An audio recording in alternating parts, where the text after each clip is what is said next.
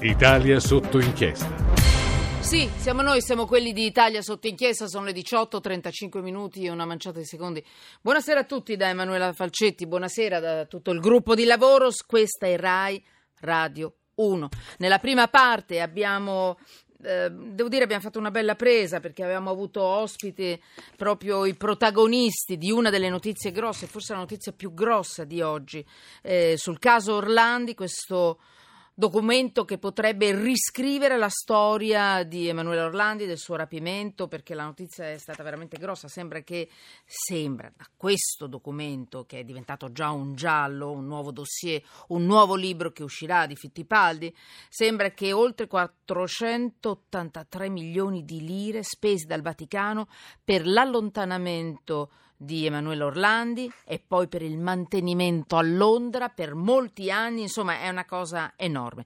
Abbiamo avuto Emanuele, Emiliano Fittipaldi, abbiamo avuto Nello Scavo eh, a venire, abbiamo avuto Anna Maria Bernardini De Pace ospite, insomma una cosa grossa. Abbiamo parlato della tedesca legata e violentata a Roma, oggi, adesso abbiamo una puntata molto molto grossa, molto forte anche la seconda parte. Gianandrea Gaiani, Benvenuto, direttore di analisi difesa.it. Se volete potete riascoltare la prima parte della puntata su Twitter, su Periscope, insomma mm, potete, potete anche riacciuffarla sempre che vi vada la puntata. Eh, Andrea Gaiani, eh, quando ci sono queste notizie noi ci sentiamo. È un flash, le faccio una domanda. Corea del Nord, jet americani simulano un bombardamento strategico. Mm? Quindi c'è una situazione molto tesa, ci sono manovre al cosiddetto 38 parallelo, gli americani simulano un bombardamento, la Cina e Mosca danno il via alle esercitazioni navali, quindi questa portaerei americana in arrivo a ottobre per supportare Seul, insomma provocazioni, minacce, grandi manovre o davvero aria puzza di guerra?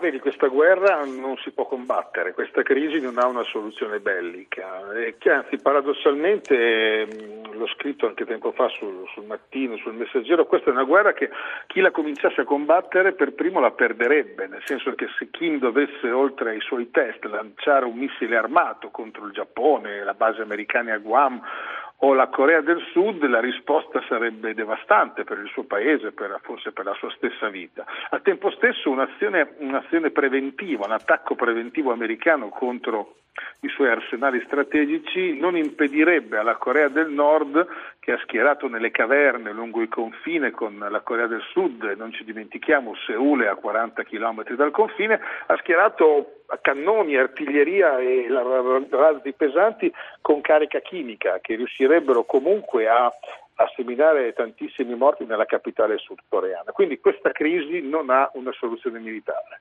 In attesa che qualcuno decida come impostare una soluzione, eh, una soluzione negoziata, questo è il mio punto di vista, ognuno mostra i muscoli, eh, i, i, nordcoreani lanciano i loro missili, l'ultimo molto vicino a Guam, a meno di 200 mm-hmm. km dalla base americana, dopo aver sorvolato il Giappone. Sì. Gli americani mettono in campo i loro aeroplani, i loro missili, fanno vedere che hanno bombe di precisione in un poligono vicino al confine, usando bombe inerti, che vuol dire senza esplosivo, ma con il sistema di guida. Da qualche giorno fa i sudcoreani hanno risposto al lancio del missile lanciando due loro missili, uno è finito in mare per un guasto appena dopo il lancio, Insomma, si mostrano i muscoli per una guerra che nessuno può combattere in realtà. Ecco, mostrare i muscoli cosa significa in una battuta? Poi la lascio Beh, a Gianandrea Gaiani. Significa far vedere che a una sì. provocazione puoi sì. rispondere in maniera molto rapida con gli strumenti idonei. E poi se succede qualcosa la situazione può scappare di mano. Serve Guarda, una scusa per colpire più forte? Sai qual è il rischio che eh. io vedo? A differenza di queste cose le abbiamo già viste durante la guerra fredda fra, fra, il blocco occidentale e l'Unione Sovietica. Ecco, allora c'era un telefono rosso che univa il Cremlino con la Casa Bianca. Nei momenti di grave tensione i due leader si parlavano. Mm. Non c'è oggi un telefono rosso che unisca eh, Washington con eh, Pyongyang, con la capitale della Corea del Nord, se mai esistesse passa attraverso Pechino e quindi io credo mm. che solo un negoziato ampio fra americani Vabbè. e cinesi possa disarmare questa crisi. In una battuta, ma proprio in una parola, qual è il nostro nemico a questo punto? per, eh, il- qual è il nostro nemico? Il nemico nostro? Il nostro come, come- come italiani, il Sì, nostro- sì.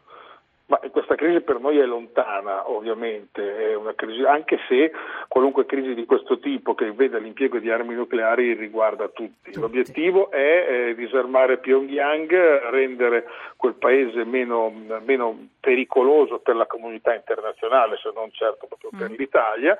E per riuscirci, però, ripeto, credo che sia- ci sia bisogno di negoziare con i cinesi. Non ci dimentichiamo che la Cina, se volesse chiudere, tras- riportare alla, alla preistoria la Corea del Nord, gli basterebbe chiudere i rifornimenti che passano ogni giorno dalla frontiera e quel regime sarebbe condannato. Ma la- proprio la Cina non può permettere che quel regime crolli perché se crollasse gli americani che oggi sono a Seul si troverebbero il Nord Corea a due passi dai confini cinesi e questo è uno scenario strategico che abbiamo visto durante la guerra di Corea nel 50 con tutte le problematiche che ne seguirono. Mm, Tutto be- vero, interessante, ma qui basta una scusa per saltare in aria, eh, basta un niente. Quindi- Ma io non sono così pessimista. Non sei così però, pessimista. Diciamo, scenario è- tra- eh, non è allegro, questo siamo Non è sicuri. allegro. Allora, fic- vediamo se, se, se Gian Andrea Gaiani capisce, direttore di analisi difesa.it, capisce di che cosa stiamo parlando. Finché sei in tempo, tira e non sbagliare la mira. Probabilmente il bersaglio che vedi è solo l'abbaglio di chi da dietro spera che tu ci provi ancora, perché poi gira e rigira gli serve solo una scusa.